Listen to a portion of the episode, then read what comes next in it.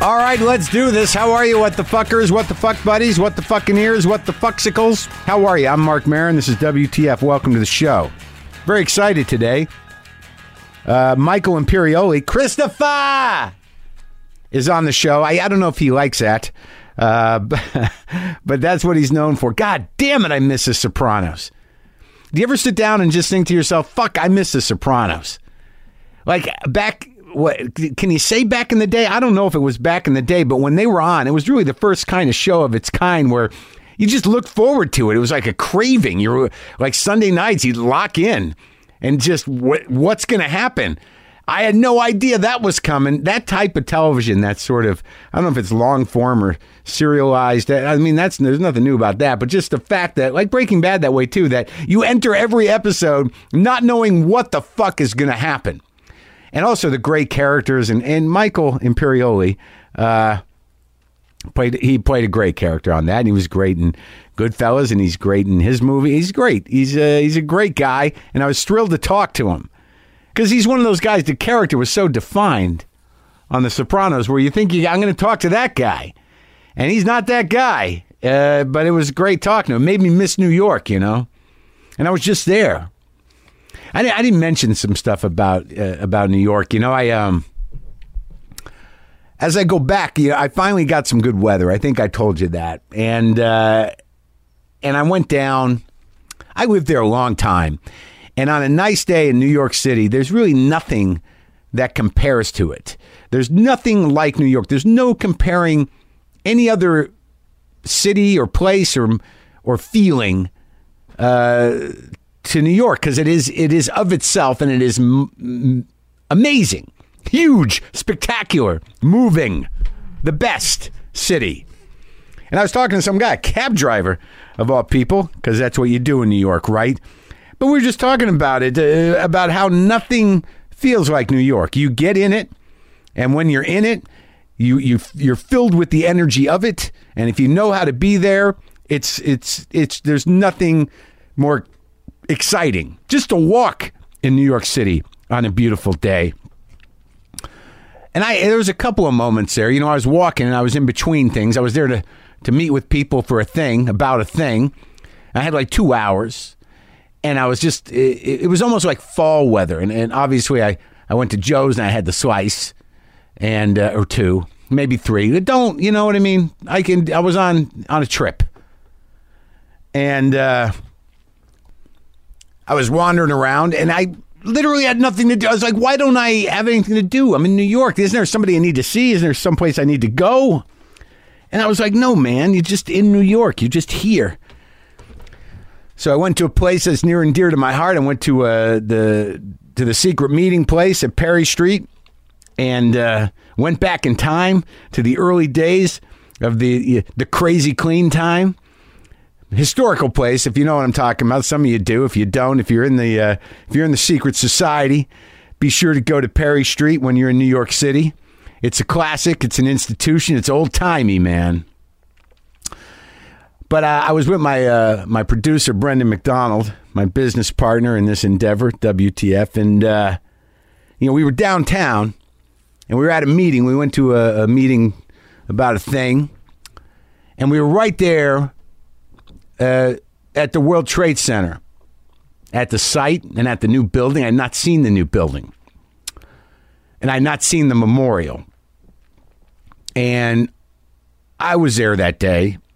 I was in Queens on my roof, uh, feeling uh, obliterated and and in shock. And I don't think I'd been down to that site. Certainly not since it had been un- under construction and and and maybe you know I I I had gone down there weeks after the horror, where it was just a a, a smoking pile of of steel, mangled steel that you couldn't really get close to, but you could see down the street. And I remember there was a lot of talk about what the memorial would be, what the new building would be, and and uh, everybody was ch- you know chiming in about this or that. So I had been re- really out of the loop because I had left New York. But I felt compelled and I felt like I needed to go see the memorial. I had no idea what it was going to be like, what effect it would have, how it could be effective. and it's um, it was amazing. It's it's an amazing memorial. They it's literally the the bottoms of the original towers. There's two of these pieces to this memorial, and and it's just a a, a giant square. It's a hole, and it, and it's a waterfall on all four sides, and then there's a pool at the bottom, and then another square hole that you just it's just darkness that you can't see the bottom of, and the water goes into it. All around the top are the names of the victims. And there were two of these. And they're massive and they're quiet and they're subtle and they're profound and they're moving. I didn't know how I would feel when I went down there. But to stand there and to, to have the reflection and to have uh, you know, to honor the dead and, and, and honor the, the, the memory of what happened there and the ongoing sort of um, heartache of that. You don't you don't really realize that you, that you have this heartache this grief until you check in. You check in with it. And there's something that was felt obviously around the world, but certainly if you lived in New York, it was a, a, a profound injury. And uh, as I stood there, I, I was like, you know, this they did this right, man. You know, I, I am moved. I'm I am thinking back. Uh, I am elevated, and it's uh, it was beautifully done, and it's something you should really see if in, you're in New York. This, no matter what you think about what happened, it happened, and and people were killed that day, and it was uh, horrible. But to really pay respect was no easy trick, and I don't even know who designed this thing, but to use the space of the of the uh, of the towers that were once there and, and why they're gone and what that represents, and to integrate into that space a sense of, of living grief and respect for for everyone who was lost there was no easy trick, no easy task, and it's a beautiful, beautiful uh, piece of uh, living memorial art. And the new tower is nice. Gotta be honest. I didn't go up in it, but uh, it's nice. It's hard to be there, but I'm glad I did. It di- it definitely had the effect of of of of bringing back something painful, of of integrating the grief and of of elevating the loss and and and and sending it off and gave us a little bit of closure there.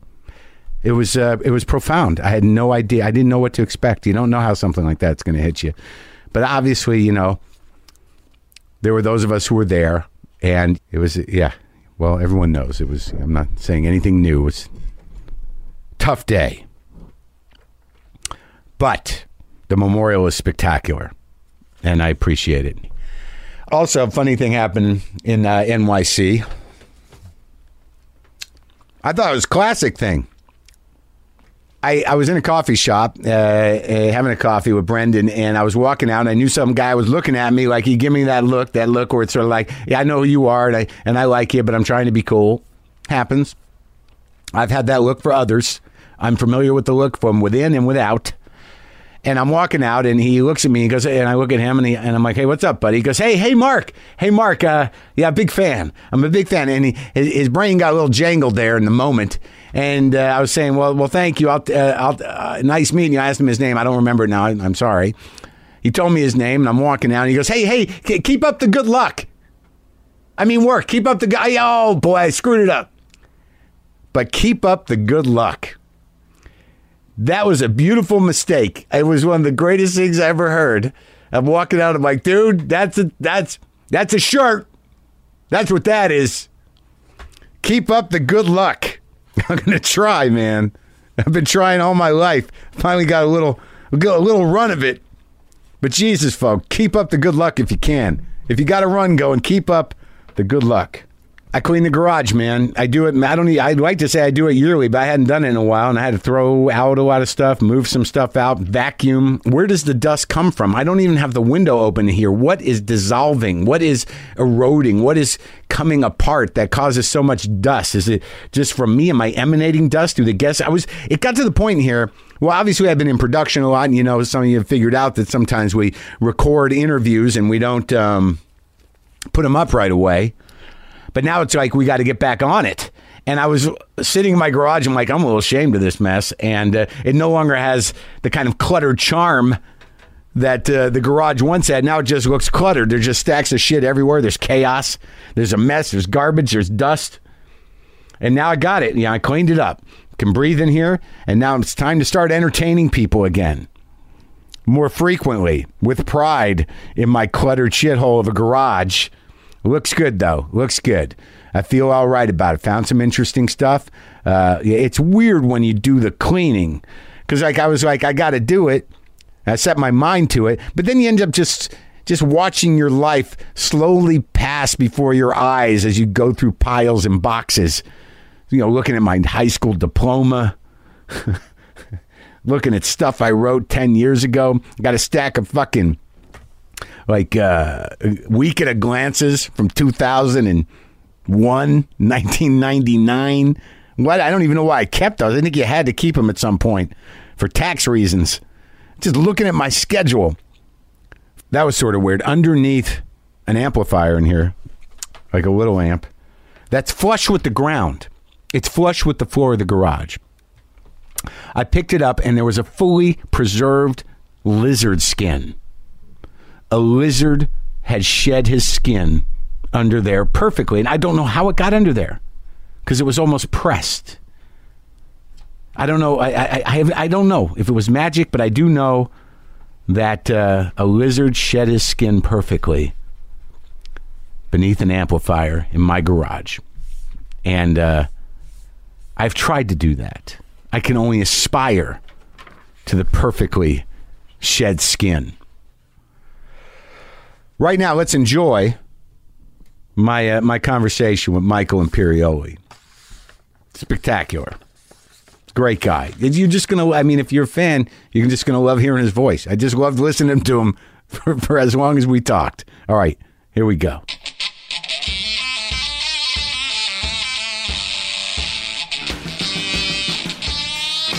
It's weird. I don't know. I guess I associate you with New York in my head. Oh, I was there forever till two years ago. Yeah? Are you happy about it? You know, you don't seem thrilled. No, no, no I'm very happy. I know I- it was time for me to change. Yeah? Yeah. Where'd you go? Santa Barbara. Right. so like why Santa Barbara? I didn't. I didn't. You know, I didn't want to live in a big city anymore. Yeah. That was the thing. So Yeah. that's and. I mean, New York is the greatest city in the world, and if you but if you don't want to live in a big city, you can't live there. 'Cause Right. it'll make Well, you, well, you could have crazy. went upstate. Really, I'm not really crazy about the suburbs in New York. No, but no, but further up, like the the country, the Hudson Valley. I wanted something different. We were ready for something different. Do you live by the beach? Oh, about a mile and a half, Well, that's not bad. How long of a drive is that? oh, an hour and a half. Well, thanks for coming down. Thanks for having me. I just- it's weird because you know you're one of those guys that I feel like I've seen all my life. I feel familiar with you, Uh-huh. but of course I'm not. No, Because- I feel the same about you. I don't know. I'm, Is that we're true? Not, we're not f- familiar with each other at all, but No, Eh. we feel the- like we are. But in reality, we're not, right? Well, no, I don't know. I guess not. I mean, like I, I uh, because I, it's hard when you do a, a role like you did on The Sopranos for as long as you did it. yeah. For people not to have this fucking relationship with you, Of course. and then like even you know when you played Spider and all that stuff. Like when I was you know younger, I feel like I was younger when I saw you. How old are you? uh, almost forty nine. All right, so I'm 51. Not that big a difference. But I mean, I imagine that people come up to you all the time and they're like, "Hey, what's up?" All the time. all the time. Yeah. Never gonna go away. It'll uh, probably not. I fucking miss that show, buddy. Do you? It was a lot of fun. Um, you know, I I miss the camaraderie. We had a you know, I knew a lot of those guys even before The Sopranos. Yeah. From other jobs. Yeah. Some of them from acting school. Who? From uh, I knew John Ventimiglia, who played the chef Artie Bucco. Oh yeah, yeah, yeah. I He's met in your him. movie. He was in my. I met him when I was seventeen uh, in acting school, and we were roommates. And then Sharon Angela, who's also in the, my movie, uh, She's great. The Hungry Ghost we went to act. I know it since I'm 19. Really? How old were is she? what are you around the same age? It's hard for me to get ages. Yeah, but we, you know, uh, some of those people in my class started working together in indie film and in theater, and we started a company together. What school was it? it? was an offshoot of Lee Strasberg Institute. It was a woman named Elaine Aiken who started her own studio. Uh huh. Alec Baldwin was in that class for a while. Yeah. Um, so it was one of those ones where we, everyone kind of gravitated around the personality of that woman, whoever that was. Yeah. What's her name? Elaine Aiken, yeah, she died a number of years ago, but Uh-huh. she was a great teacher. So you were part of that whole sort of New York acting thing, like going through. those Yeah, we schools. did that. I took some classes with Stella Adler. You did? Uh, who How was, was Brando's teacher? right? She was still alive. I took some classes with her. Well, how old were you? Uh, 17? Uh, Yeah, and you just had to do that, right? I just uh, said, you know, I finished high school and like, Yeah. what do you? I, I wound up not going to college. Yeah, I kind of bailed yeah. the night before I was supposed to leave in September and just said I, I was going to go upstate to Albany and, and I was like State school to SUNY. SUNY and then Yeah. I was like, you know, I, I want to be in the city. I want to be an actor and and that's what I did. But um. You know, my teacher was really cool because she was like, you know, look, you don't have to go to college, but if you want to be an a- actor and you want to be an artist, you have to really educate yourself and you have Right. to learn about art. And you This have was to learn Elaine? about painting and music and She told you that? Oh. literature. Yeah, Okay. and uh, I went to museums with her, and she turned me on to books, and One on one.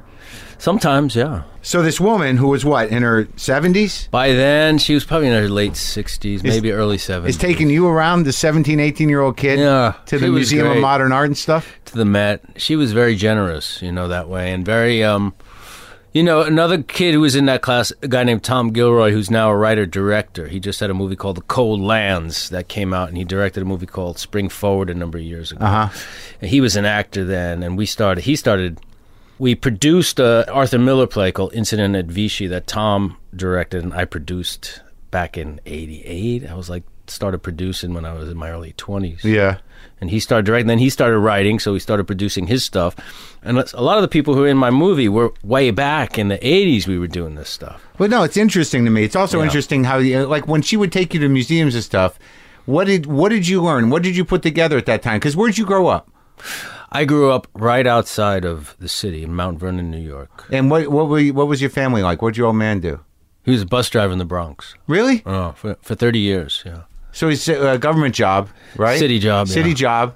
Got his MTA. pension, retired. Uh-huh. That's what he was gunning for the whole way, right? semi-retired. He still works, but he's re- he gets a pension. He, What's he do? he drives uh, a couple of doctors.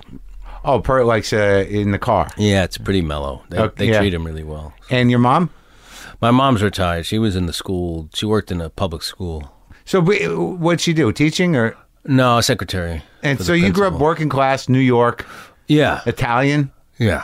very Yeah, Italian, you know, third generation. Right. But um very much that was my neighborhood and friends and Yeah. stuff. Catholic, Yeah. food. Lots of it. Good food. Good stuff. Well, you won the the chop thing. You know, I was obsessed with chop for a long time. I won the celebrity competition. I had, you know, I've had uh, Conant on here, Scott Conant, and I've had. Uh, Uh-huh. I didn't he wasn't on my episode. I've had, uh, you know, what's her name, Alex Gernicelli. She was one of my judges. She's yeah. tough, man. She was good to me though. Yeah. She was really good to me. Who were you up against?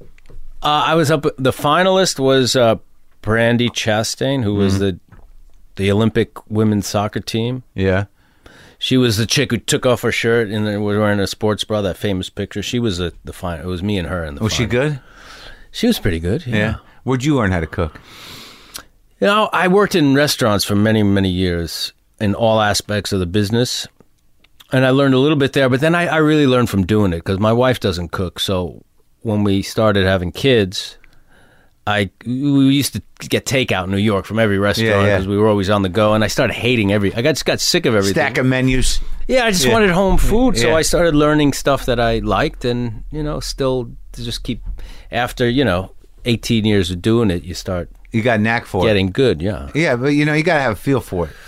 You always yeah, have- I, I like to eat, so you like to eat. but some yeah. people can't fucking do it. They can't cook. They just can't get it. yeah, it takes a little. I guess you have to have a little knack. You gotta like. I think the the key is like uh, You have to be able to conceive, conce- conceptualize what you're cooking. That's exactly right. Yeah, You And gotta it's- see the yeah. end. You got to see the end, and you get inspired by an ingredient. You Yeah. go, like wh- where I live, they have a great farmers market on the weekend. You Yeah. go and you see what's in season, what looks good, and then you're like, oh, I can make this yeah.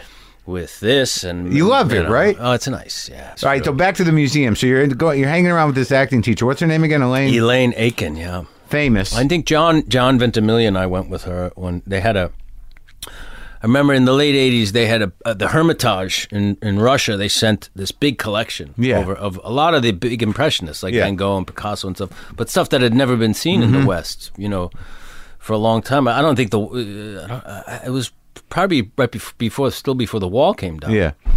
but somehow they had this exchange. So we went to see these paintings, and it, and it really made a big. It was the first time I kind of understood what an artist did. You know, like Yeah. wha- well, what is he doing? What he's not just painting what he see. He's painting. He's interpreting what he sees through his emotion. That day, I really kind of clicked. Sunk in. Right. Yeah. So exactly what she wanted you to know about art. Yeah, there was a painting by Van Gogh called Rain. Yeah. Uh, I, I haven't seen it since, but it was very abstract, and Yeah. it was you know it was his thing of the rain, and then it kind of clicked. Oh, yeah. for me at least at that point, I was good a moment, kid. right? It was a big moment, yeah.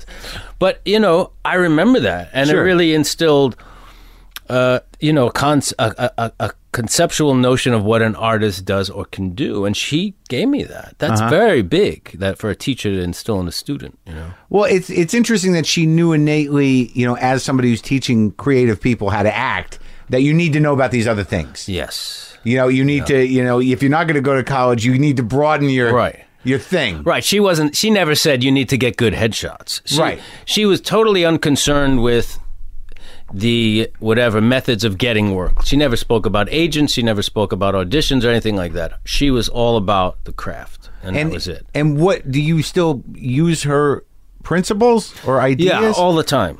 I do because it's uh, she would, the thing I took most from her is a way of creating privacy. Uh-huh. you know in the in the on the set Right. really uh-huh. so you can be free to express yourself without in- inhibitions Well, and now how, that that was an idea she showed you guys. well through technique through you know um they use sense memory Uh-huh. they you know there was this one exercise called private moment which basically you you create say you know mark you're going to create how you feel in this because you like being in the studio you get inspired in the Yeah. studio you create here Yeah. so you imagine okay here's the walls here's the Yeah, shelves here's yeah. the books and then you infuse that with whatever scene you're doing okay.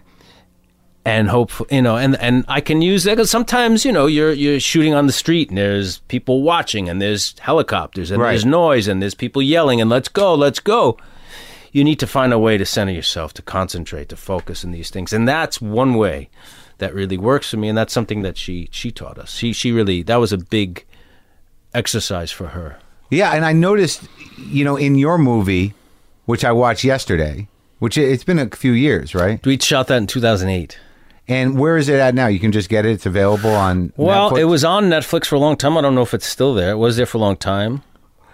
Um, it's called The Hungry Ghost. So Yeah. I don't know if it, the website, if you can order it there. Virgil Films is the distributor. You could probably order it from them. Were you happy with that movie? Oh yeah, How long did it take you to make that? twenty five days. Yeah, and you wrote the whole thing Yeah. and directed the whole thing. You have a little bit of a cameo in there, No. right? You're not in it at all. No. Oh, I thought you were the cop. You're not the cop. That's my brother. Hey, look, I was saying, I looked at him. I was like, "Geez, he put on weight." What? That's my my younger brother. Yeah. he Yeah, played yeah. the Oh, he's the My cop? father was the guy who picks uh, Steve up in the car service in the beginning. oh yeah. Yeah.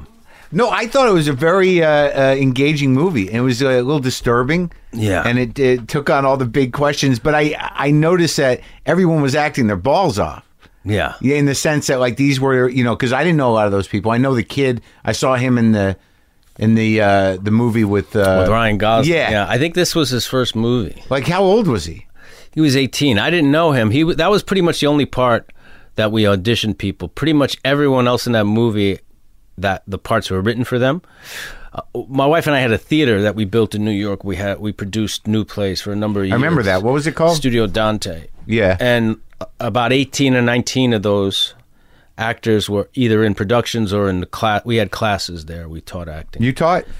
yeah, I taught Sharon, Angela, uh, Vince Curatola, who played Johnny Sack, and Nick Sandow, Mm-hmm. who is now on uh, Orange Is the New Black. He's another Yeah. the other lead in the movie. Yeah. four of us taught at the school at the theater, but mostly we produced new plays. Uh huh. Yeah. Sharippa, I know from comedy. He used to book a room at the Trop. Did you work the room? then? No. Did you? No, I never worked there, but I, I, I, I remember his name and I remember him being around. But you, you did, I never did worked you at the stand room. up in Vegas. Not much. I So don't. I wanted to bring my son tonight because he's a, he's a stand up comedian. is he? Yeah, he's seven. He just turned seventeen Saturday, Uh huh. and the last year he's been performing on uh, in clubs. Oh yeah. and I don't doing know if I've met him. classes. No, you've never met him, but he, I, you know, he's he's in junior in high school, so he had a lot of projects, but he couldn't make it down. But he was, he kind of was the one who said, "You have to do this." Uh, This show because he has a book that you wrote that I got him, and he's Oh, the my my book. yeah. Oh, that's he's a very big fan of yours. that's very nice. he that's what got. That's what landed you. Uh, that's how. I, he kind of sealed the deal, you know. He was like, because he's a big admirer of yours. well, that's uh, very sweet. What's his name? Vadim, Vadim. yeah, Uh, That's a. Uh, where'd you get that's that? a name? Russian. My wife is uh, Russian. Oh, really? Yeah. Well, that's very. Uh, that's exciting, man. Well, I wish him the best of luck. How's he doing? Is he funny? he's funny, man. He uh, he writes his own stuff. He's he's uh, he's good. He performed once in L.A. at the John Lovitz Club at Universal City Oh my Wall. god, that's so That was horrendous. a, not a, it was a good good experience for him Oh, because good. it was with you know Real comics. yeah it was a it was like a It's just a Tuesday weird night. location.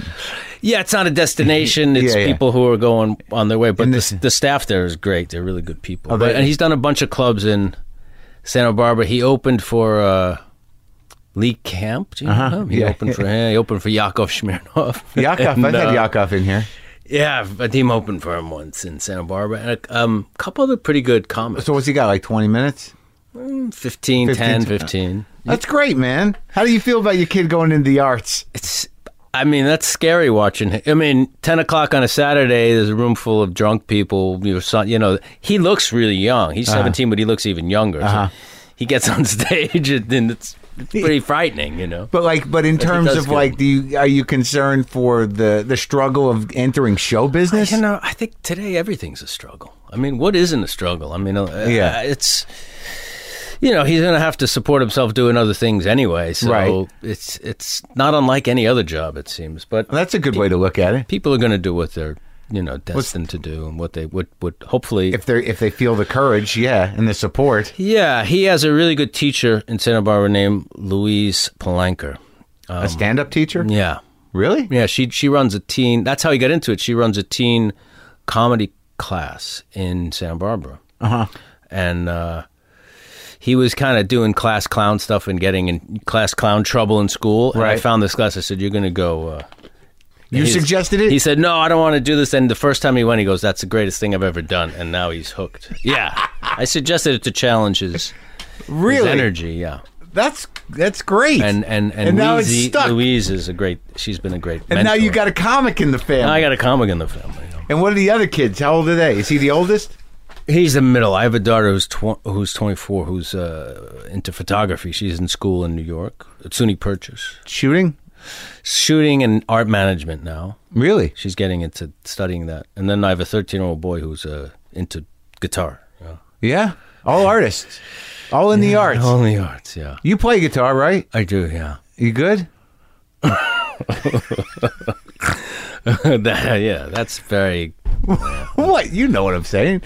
I mean, I play. I play in a band. I mean, I mean, I read about that. I couldn't. I didn't. I didn't. I couldn't find a record though. The soundtrack was uh was a great Well, soundtrack. The opening, the opening instrumental is It's is, uh, you? is my band is, uh, is Zopa, and the but the a lot of the singer that you hear, the singer songwriter stuff, that was uh, Elijah Amatun who plays in my band. He plays bass, but he writes his own music, and he scored a lot of that original. it stuff. sounded great. Yeah, he did a lot of that for the. Yeah, some of it sounded kind of stonesy. Yeah, he's really good. Yeah. and then the band stuff like the opening instrumental is is our band but he did his own stuff for the score Was that the original dream or was it the side dream? Rock and roll. you know or when Oh, uh, playing music. you know acting kind of was the first thing i went into but Yeah. i started playing uh, in in bands pretty much at the same time yeah. and I played guitar in one band, and then I started singing with another band. Right when I started working as an actor, and I couldn't do both at the same time Right. at that point in my life. So, you know, I was, you know, uh, the one band I was in, I was singing. It was a uh, drummer and a guitar player, and they went on. They, you know, after I left, they got this woman, um, Brenda Souter, who was in the Feelies. Oh, I you know remember the that Feelies. band? Yeah, yeah, yeah, yeah. and sh- they formed a band called Wild Carnation. Out of that, some of the music that they that we wrote, they went on and did other versions of Yeah. without my lyrics. Uh huh. They do all right. Yeah, really good. But it, so I so I, I that was something you know in the '80s in New York, a lot of people were doing a lot of different things. It Yeah. wasn't uncommon for artists to, you know, Basquiat had a band that he played in a band with Vincent Gallo.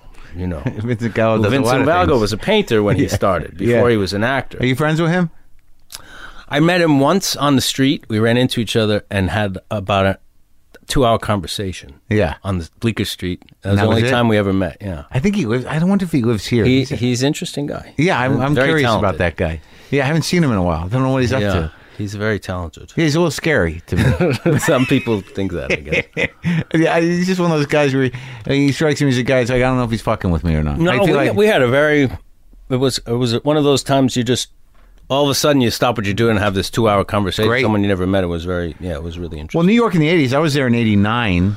You know, that's when I got there, and it was sort of like there was still that that feeling of, of vitality to Lower East Side art scene, and, and Yes. what was left of performance art was sort of still Yeah. Mm-hmm. around. It was right before it all kind of went away and became something else. It seemed like a very exciting place to it was live. very exciting. It When were was you really- there? Like what? At 83. Oh, so that was like the middle of it. Fantastic. And you were like what 17? 17, yeah. Oh, it's like Oz, Yeah, yeah. you know, not the TV show. Yeah, the movie. every, everything was still like happening, it was it was very exciting. parties and stuff. Mm-hmm.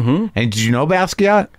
No, I didn't know. I knew um, uh, some of the people from that scene a year, couple of years later, like Kenny Scharf, Uh-huh. and Debbie Debbie Mazar was part of that scene, and uh, Joey Arias and those people. Yeah. it was exciting.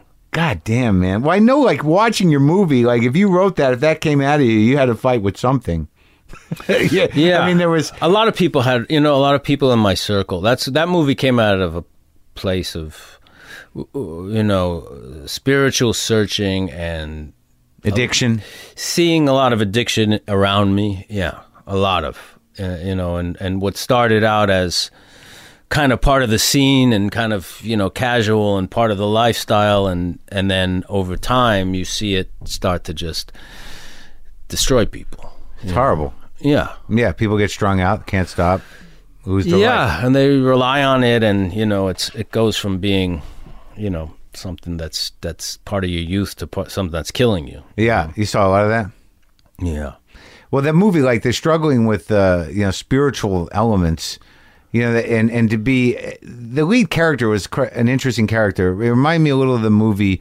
Like it's a hard role to play, you know, the the guy that is you know sort of demonically possessed with the truth and it's existentially sort of or what he empty. thinks is the truth. Right. Yeah. But but he's he it's all a, a negation. Yes, that's what it became. It started out. He probably started out with very good intentions and Yeah. had a lot of artistic am- uh, uh, sensibilities and ambitions, but never quite fulfilled them. And you know, had had ki- was a seeker, a spiritual seeker. Yeah. You know, maybe read, and then that stuff started to turn on itself when he couldn't. Basically, he couldn't let go of his ego. He, he Right. He wanted it on his own terms. You know, he kind of was almost too smart for his own good. Right.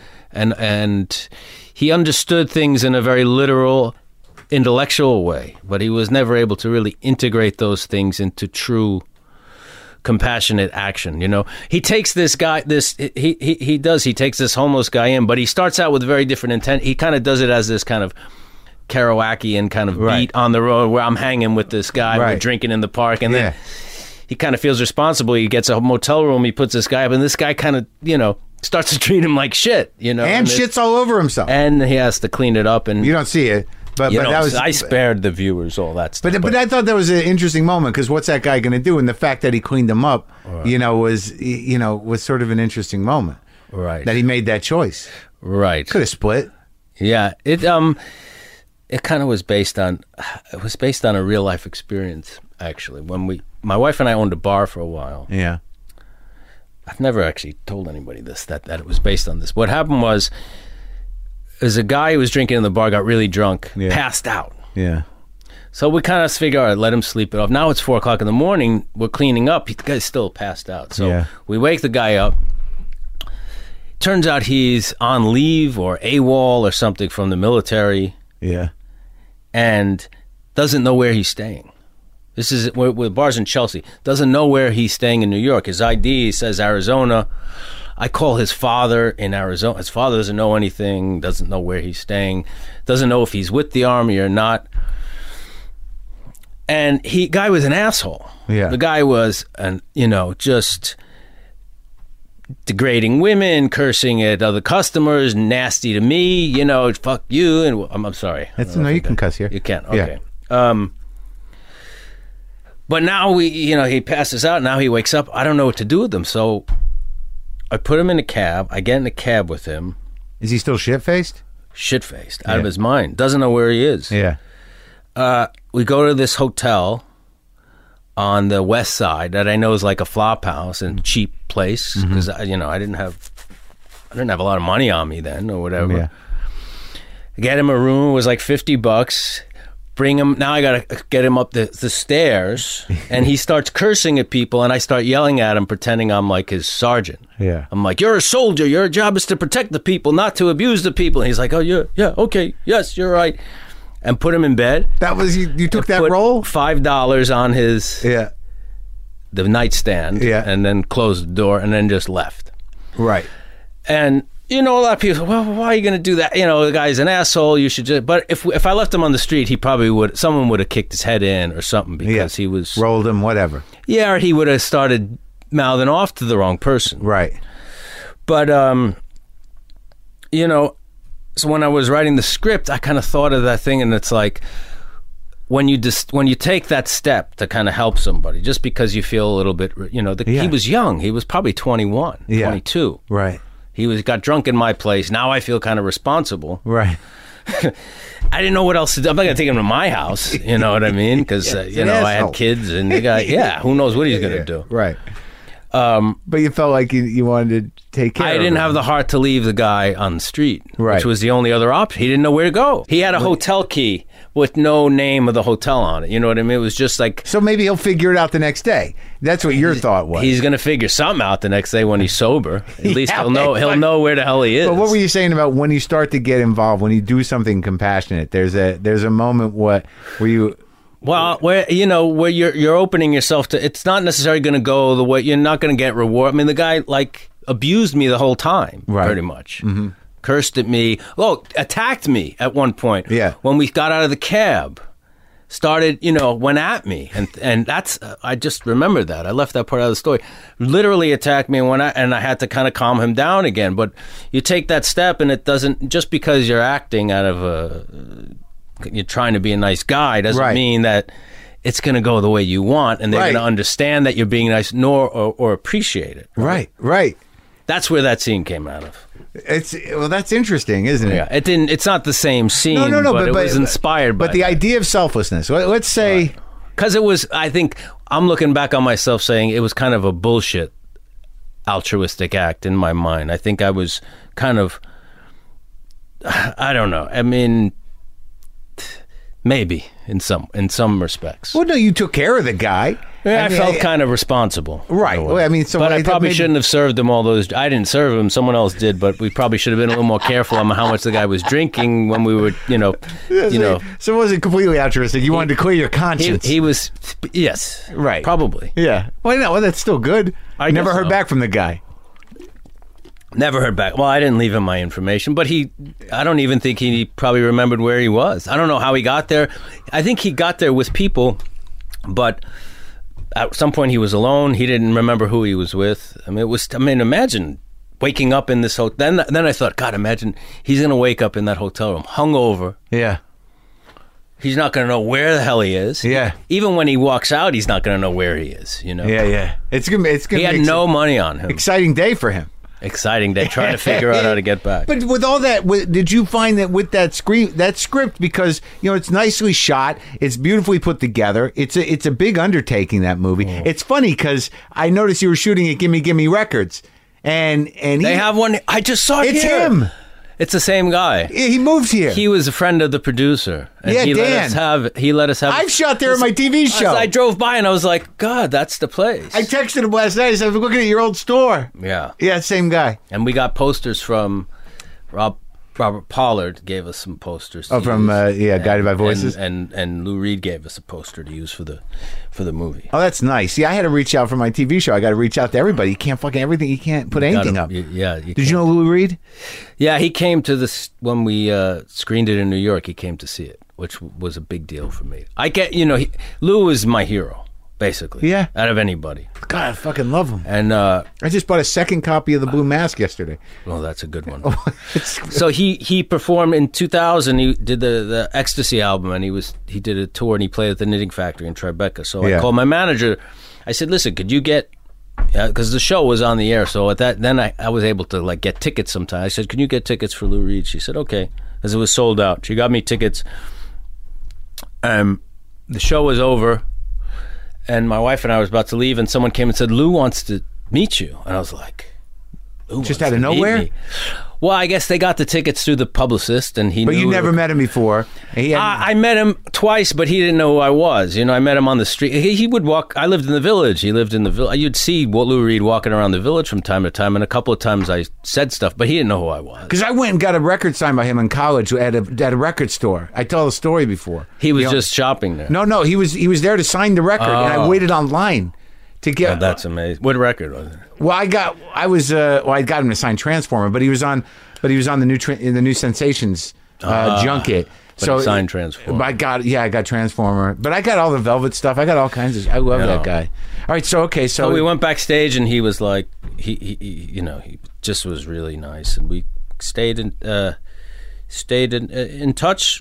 You know, I have a. he was nice. What did he say? Oh yeah. Uh, he just was very complimentary about the show and my acting, and he was really happy that I came. And and I just said, man, I said your mu- your music has always been with me, you know, in my adult life, and has got me through a lot of things. And he gave me a big hug. It was a very big uh, moment for me. And on my wall, in my office, I have the last email that I got it- from him two months before he passed away. And he, he, you know, to me, he was the great American poet of the 20th century. I mean, No I doubt. really- I mean, him and Ginsberg. I mean, they.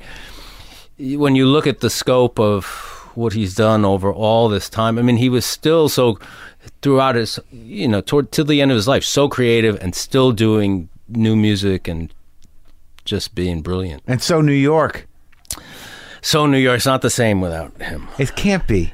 No, he, uh, Did you go to the funeral or anything? No, I didn't go to. the fu- I was here and, and on the West Coast. I wasn't able to. Did you get know he was back. sick?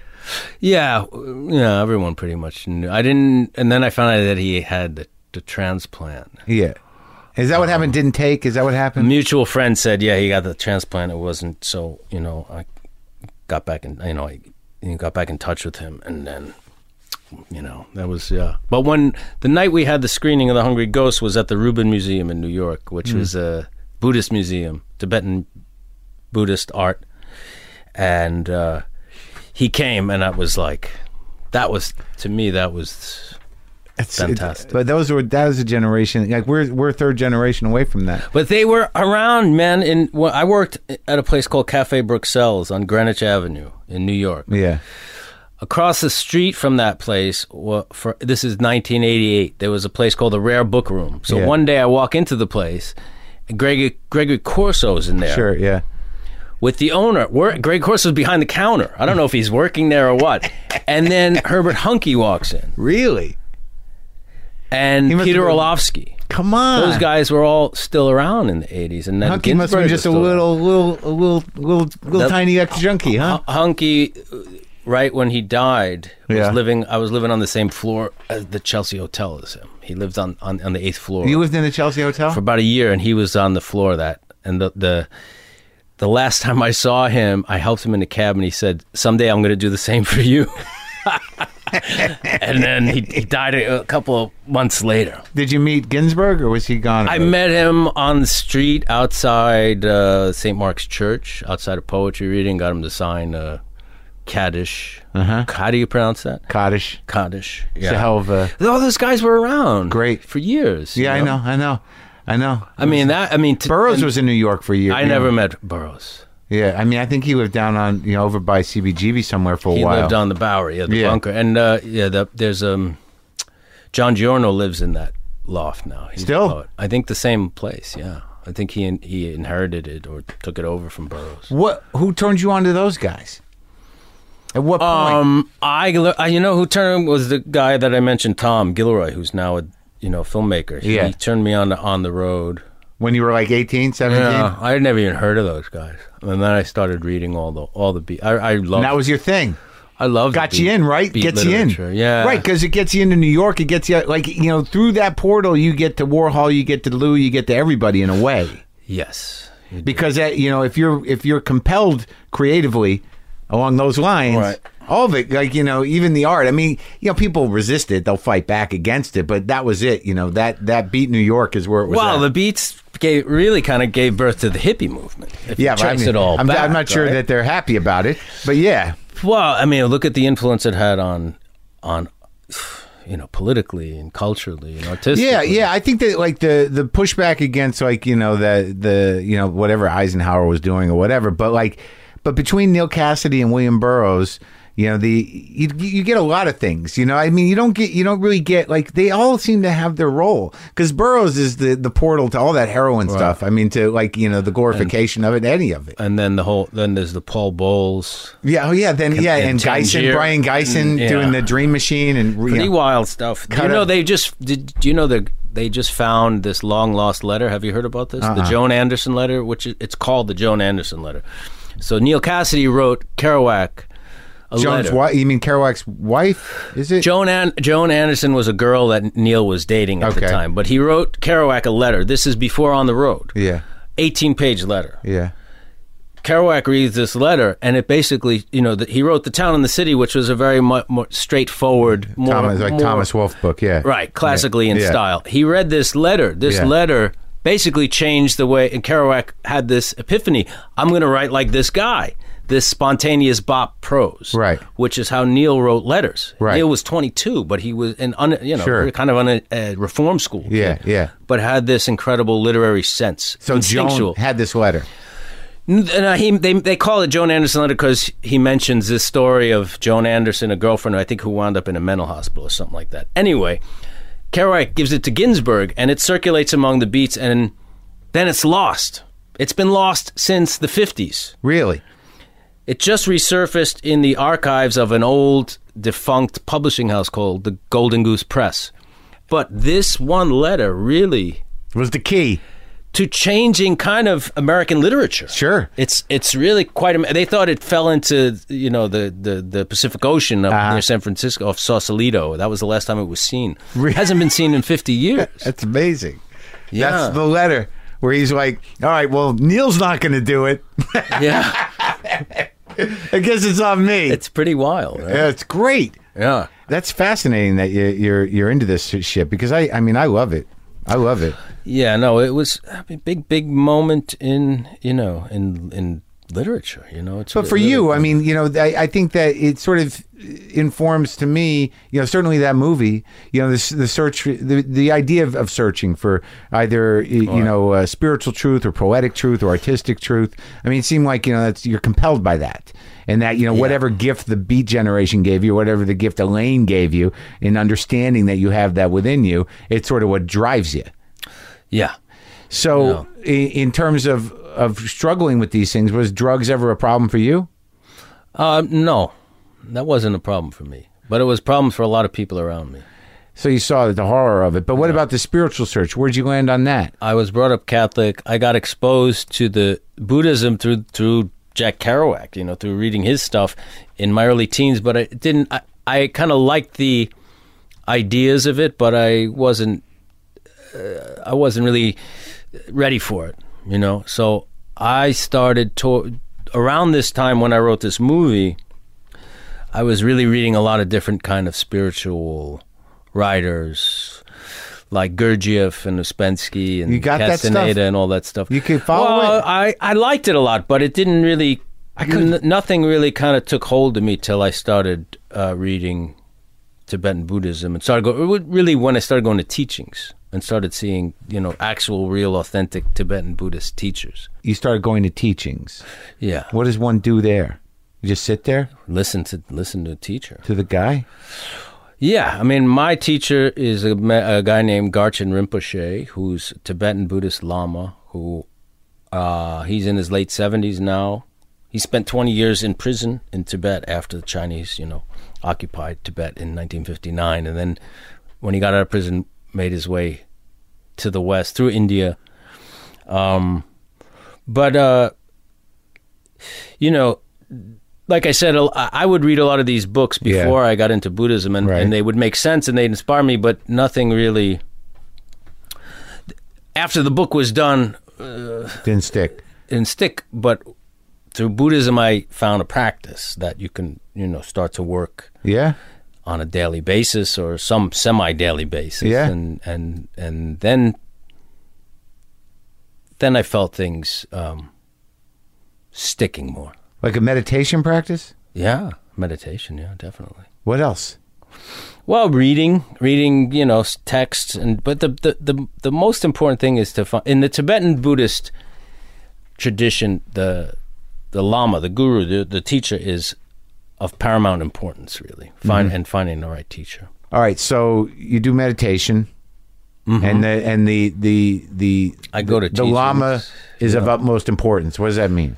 Well, because he's your, you know, he's your link to the teachings of the Buddha, which are, you know, Right. In in And that goes back. His Lama goes back to his Lama. and then- Well, why I like the Tibetan tradition is that because of its geographic location, its isolation, um, you know, it was isolated for so many centuries that a lot of the teachings kind of, you know, stayed very yeah, uh, they stayed in very specific lineages, oral lineages from one per, one teacher to the next. So, so you know, now in the 21st century, you you know, there's still these teachers alive who, like Garchen Rinpoche, who you know became a monk in Tibet, you know, before it was occupied by the Chinese. So now, are you in touch with your guy?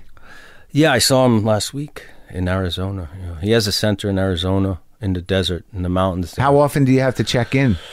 Well, I, I whenever I can. He has a center in uh, L.A. Uh-huh. in Arcadia that he he teaches there once in a while, and all over the world actually. Uh-huh. In in Asia and uh, Europe and Russia. And when you say teachings, when you go, so you read and you teach. What? He teaches. I mean, on different things. You know, I mean, he'll teach on different aspects of Buddha. I mean, the teachings of the Buddha are very vast. You know, he t- the Buddha taught for fifty years. You know, Really? there's A a lot, lot of there, huh? teachings. A lot, yeah. how does it help you on a day to day basis outside of being calm or whatever? Like, how does it help you problem solve or move through things? Well, I mean, this is more for other people to say about me who are with me all the time to confirm that it's actually true. In my mind, I'd like to think there's certain things. What did, you know, I mean, for me, it's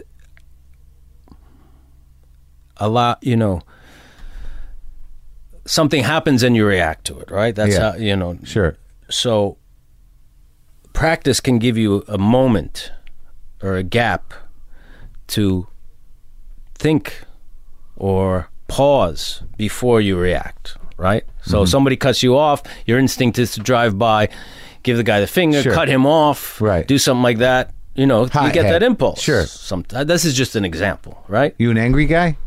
No, no, not necessarily. I'm just Right. giving you. I'm No, not. I get this it, is I get not it. even my own example. Okay. It's an. It's a general example. Okay. Uh, but then you can have a moment where you get the presence of mind that it's like, okay, is this what I want to do? Is this going to be productive? What you know, because one of the big tenets and foundations of you know Buddhism is karma, right? The Yeah. law of cause and effect. Every action has a reaction, and Yeah. those things. So, your action, if you do a very aggressive act, very often the reaction's going to be of aggression. Sure. Yeah, I get it. But, you know, um, bef- and I knew these things, but before they only went so far and stayed intellectual, right? When you actually start to, if you, if you are lucky enough to to be around teachers and be around really good, authentic teachers, Uh-huh. and develop a practice, then maybe you can be able to. I mean, I'm a student, man. I'm you know kindergarten. You Yeah. know what I mean? Yeah. But, uh, But it's working for you. I, I yeah, I find a lot of it's it's a very rich and a lot of wisdom there for me. yeah. How many years you been in it? Um, funny enough, when this this we shot this 2008 this film, then as soon as it was done editing Yeah. in the f- in uh, when the film was edited, one con- found the teacher. Yeah, So 2009 ish. yeah, around So pretty f- six years, pretty recent. six years. Yeah, Well, that's good, man. And it doesn't require anything of you financially or promoting wise, or you know, it's not like a religion. It's more of a Well, I mean, it doesn't require you to do anything. No, Yeah. I mean, unless you want to, unless Right. you feel, com- you know, well, oh, yeah. You support what are you going to support? if you yeah. feel um, inspired to do that. But it's not. No, they don't recruit people. They don't do any proselytizing. They don't go door to door. We don't Yeah. do any of those things. Yeah. I uh so is that why you screened the movie at the Tibetan Buddhist Center? Yeah. Cuz you were it must have been new to you you must By have been then, we want. You know, we s- we um. Yeah, I forget exactly how that came about, but we, we thought it would be a cool, it's, auspicious place. it's interesting though because like there is something poetic about Buddhism and with your sort of uh you know your respect for Lou and for poets and for stuff like that for Blue those, and I did a bunch of fundraisers for Buddha. Blue was in, was uh, uh, Bu- uh, a student of Mingyur Rinpoche, who was another Tibetan Buddhist Lama. Oh, was he? Yeah, For a long time? I don't know. I mean, you know, when you become a Buddhist, you take refuge. That's what it's called when you actually officially whatever Yeah. become. You take refuge. It's called taking refuge. I'm not. I don't know if he did, but I know he went, he he studied with Mingyur Rinpoche for a while. Yeah, What uh he was involved in the Buddhist community in New York. Yeah. and you spent a lot of time with Lou?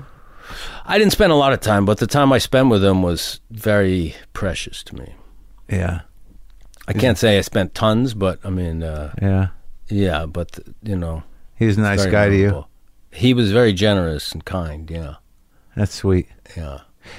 So the first, like when you started uh, getting roles, um, you were like what, 18, 19? When did you No. play Spider? When did that happen? When I was 23, 22, 23. were you friends with the kid who played the Leotis uh, brother? What's a? He's a New York. Kevin actor. Corrigan. Yeah, Ker- Kevin Corrigan. Yeah. Well, Were you we in the met- same crew? I know him now. I mean, we met a little bit after Goodfellas, but I knew his brother. His brother and I worked in a wedding hall in the in the Bronx as waiters. I knew Really? His brother Kenny. Yeah. Oddly enough, but Kevin's a great actor. I love Kevin. Yeah. I think he's I tremendous. just didn't know if you all, how many of y'all knew each other. I do. I know him way back before. You know, probably right after Goodfellas. You worked in a, uh, a wedding hall. Yeah. just uh, Italian weddings. When what? When you're high school? Seventeen. Yeah. Yeah. Yeah. A lot of kids in my neighborhood did. So all right, so you you get this job with Scorsese. What was that? Must Oh, have been yeah. amazing. What? So you go in on Yeah. a general casting. I went. I had just gotten an a, an agent st- to start. I was, I guess, I was 22, 88, 89, 23, and um. So I went to meet the casting director, uh, Julia Taylor, Ellen Lewis, and they said, "Oh, they liked what I did," and they. Next thing I know, I was auditioning for him, and uh, Were you just blown? Was your mind blown? Or what? oh yeah, man, what Italian kid actor in New York, and you- for him, yeah, To Scorsese. and What was then he- I didn't know. re- And then they said De Niro's going to be in. Then uh, De Niro's going to be in the scene with you. I was just like, you know, it's crazy. It's like all of a sudden you're from you know college, and then now you're playing on the Yankees or something. It's, you know, it's crazy. was he a big influence on you, De Niro? yeah, sure. How, How could he not be? could you right? not at that point in time? Yeah, in yeah. the seventies and early eighties. Yeah. So all right, so they cast you, Yeah, and then like you got to do that thing. I had to do that scene. Oh, it was all pretty much all the dialogue was improvised. It was different every time. And except for the line where he s- tells the guy to go fuck himself. But uh, all that other stuff was all improvised. So Scorsese said, "Get to go fuck yourself." Get there Basically somehow." said all he said was so the first scene I don't say that go fuck yourself in the second scene. The first scene he Right. just said just bring uh bring him a, bring Joe Pesci. Jimmy a Yeah, drink. Yeah, Jimmy was oh, De Jimmy- Niro. Yeah, yeah. But uh, but what the thing that he did that Scorsese did that was so cool was he said to me when I got there he was like um, treat the actors as the character on and off Yeah. set, and that made it kind of easy for me because I was so nervous, you know. Yeah. So I didn't have to relate. So what I did was I told the prop guy I said let me um, take care of the table, which they did, and I set up the bar. Yeah. And then I went up to when De Niro came sat down. I went, uh, "What do you want to What do you want to drink, Jimmy?" Yeah. And he was like, "Uh, shot of scotch and a glass of water." Yeah.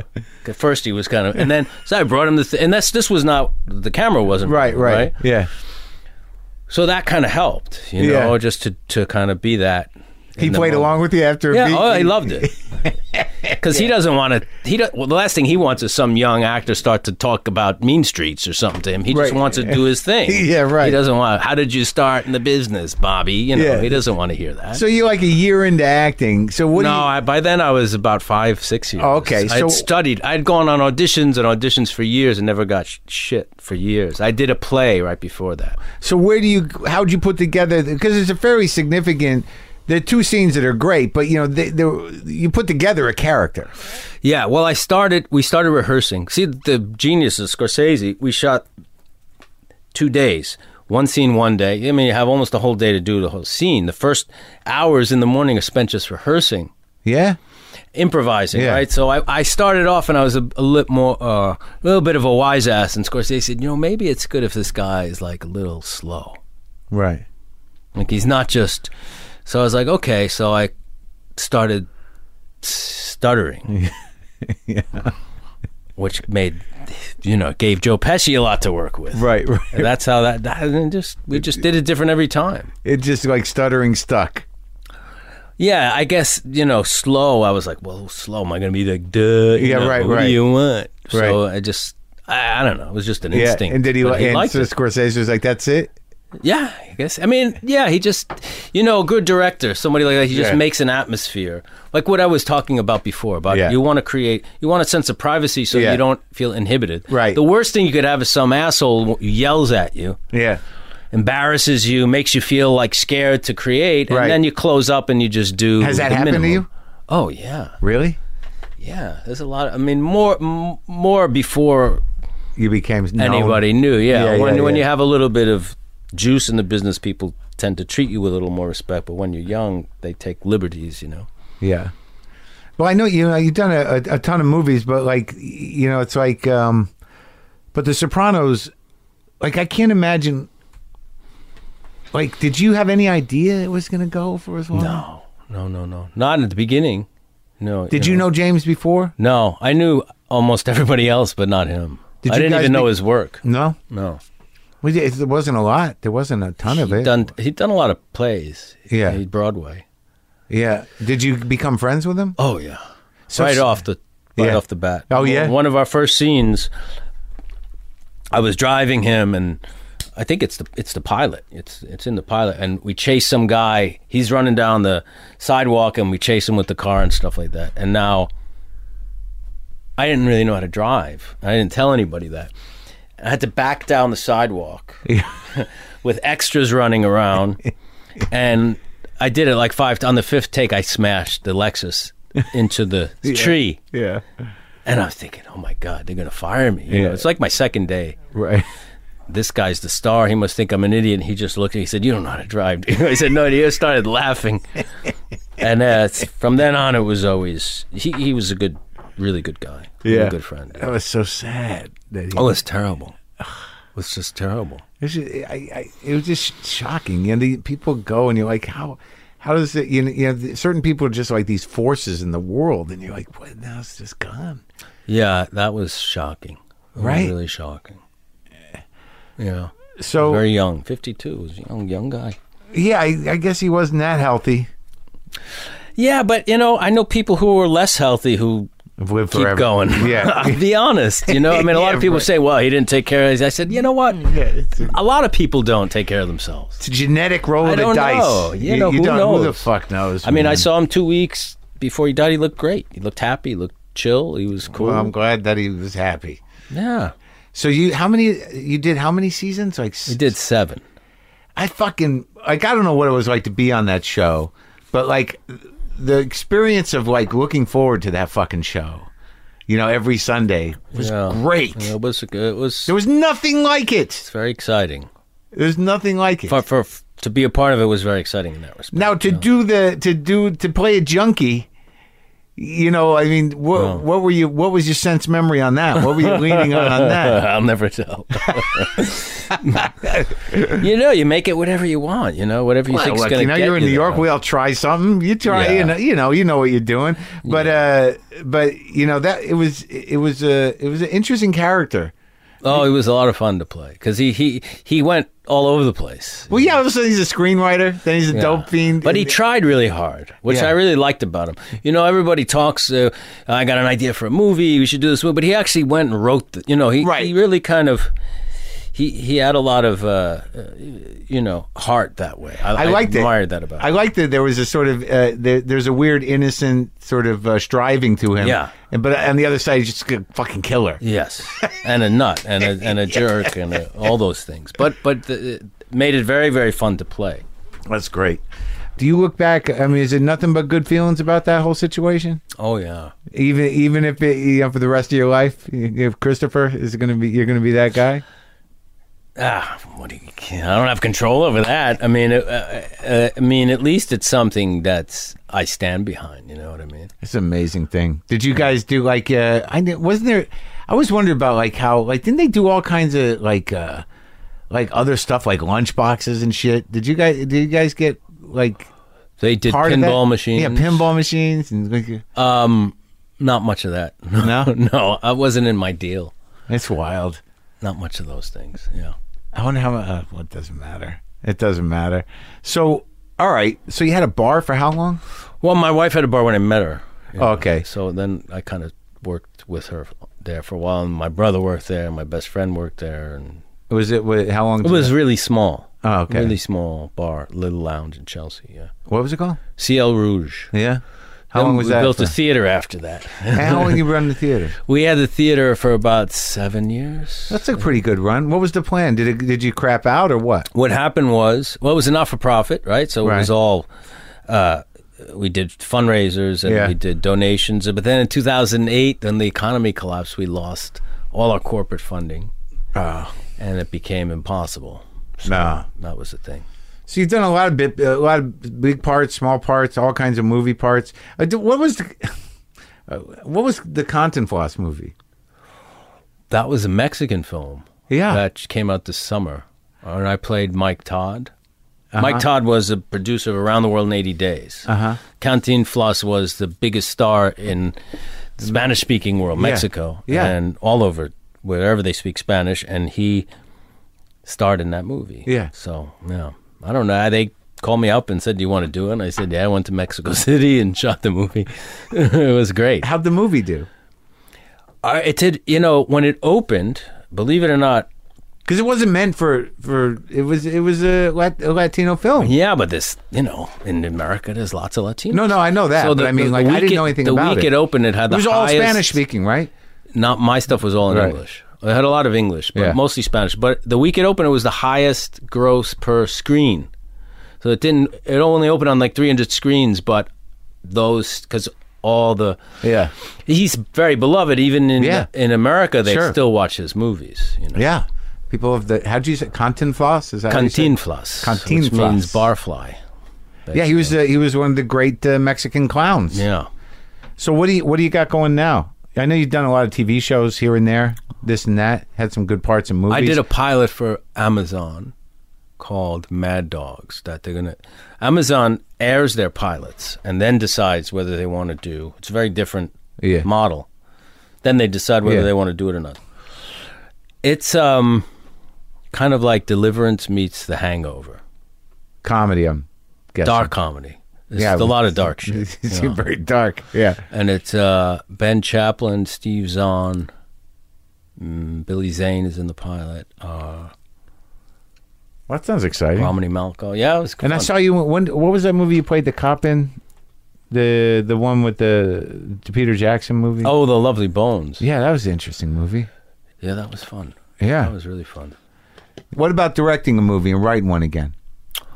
Um, I'm writing something now that I hope I'll direct at some point, but um, I'm working on a project uh, as a writer right now. Um, that it's not kind of finalized, so I can't really talk about Right. it. But it's it's adapting a a really cool movie from the early '90s, a cool cult movie, Yeah. to a series. Yeah. Oh, but I'll cool. let you know when it's final. Is it your idea to do it? Or No, they just somebody pulled it- approached me to work on it. Yeah, the That's great, producer man. and another writer. Yeah. So you're busy. I'm always busy. You know, I mean, I, ca- I you know, I keep myself busy. Good man. Well, it was great talking to you. I appreciate Thank you you coming. for having me. It was really really fun. That was you never great. get to talk like this. It was awesome, and uh, and best of luck with everything. And tell your kid, uh, what can I give him? Let's get let's let's send you home with something. Oh, thank you, man. that the, that he might enjoy. I wonder what I ha- I'll, I'll find something. Nice All right, talking to you, bro. man. Thanks.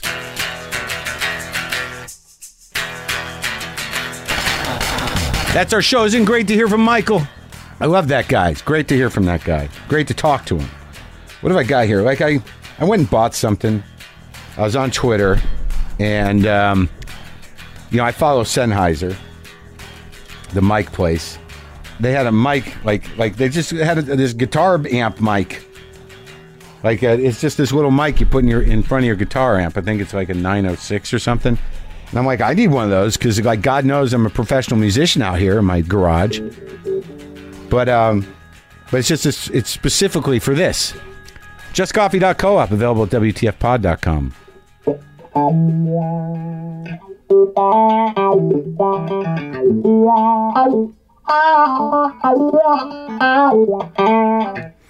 That is um, it's a fairly tuned up Stratocaster.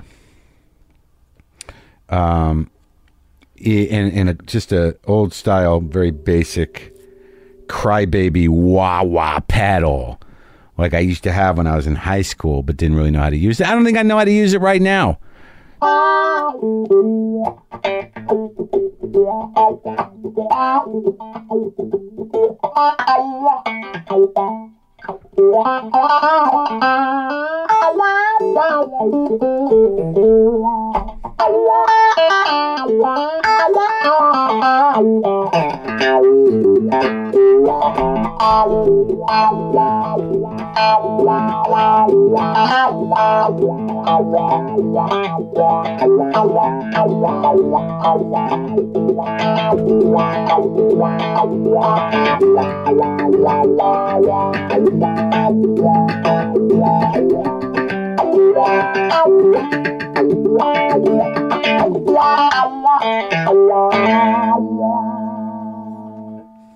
Boomer lives.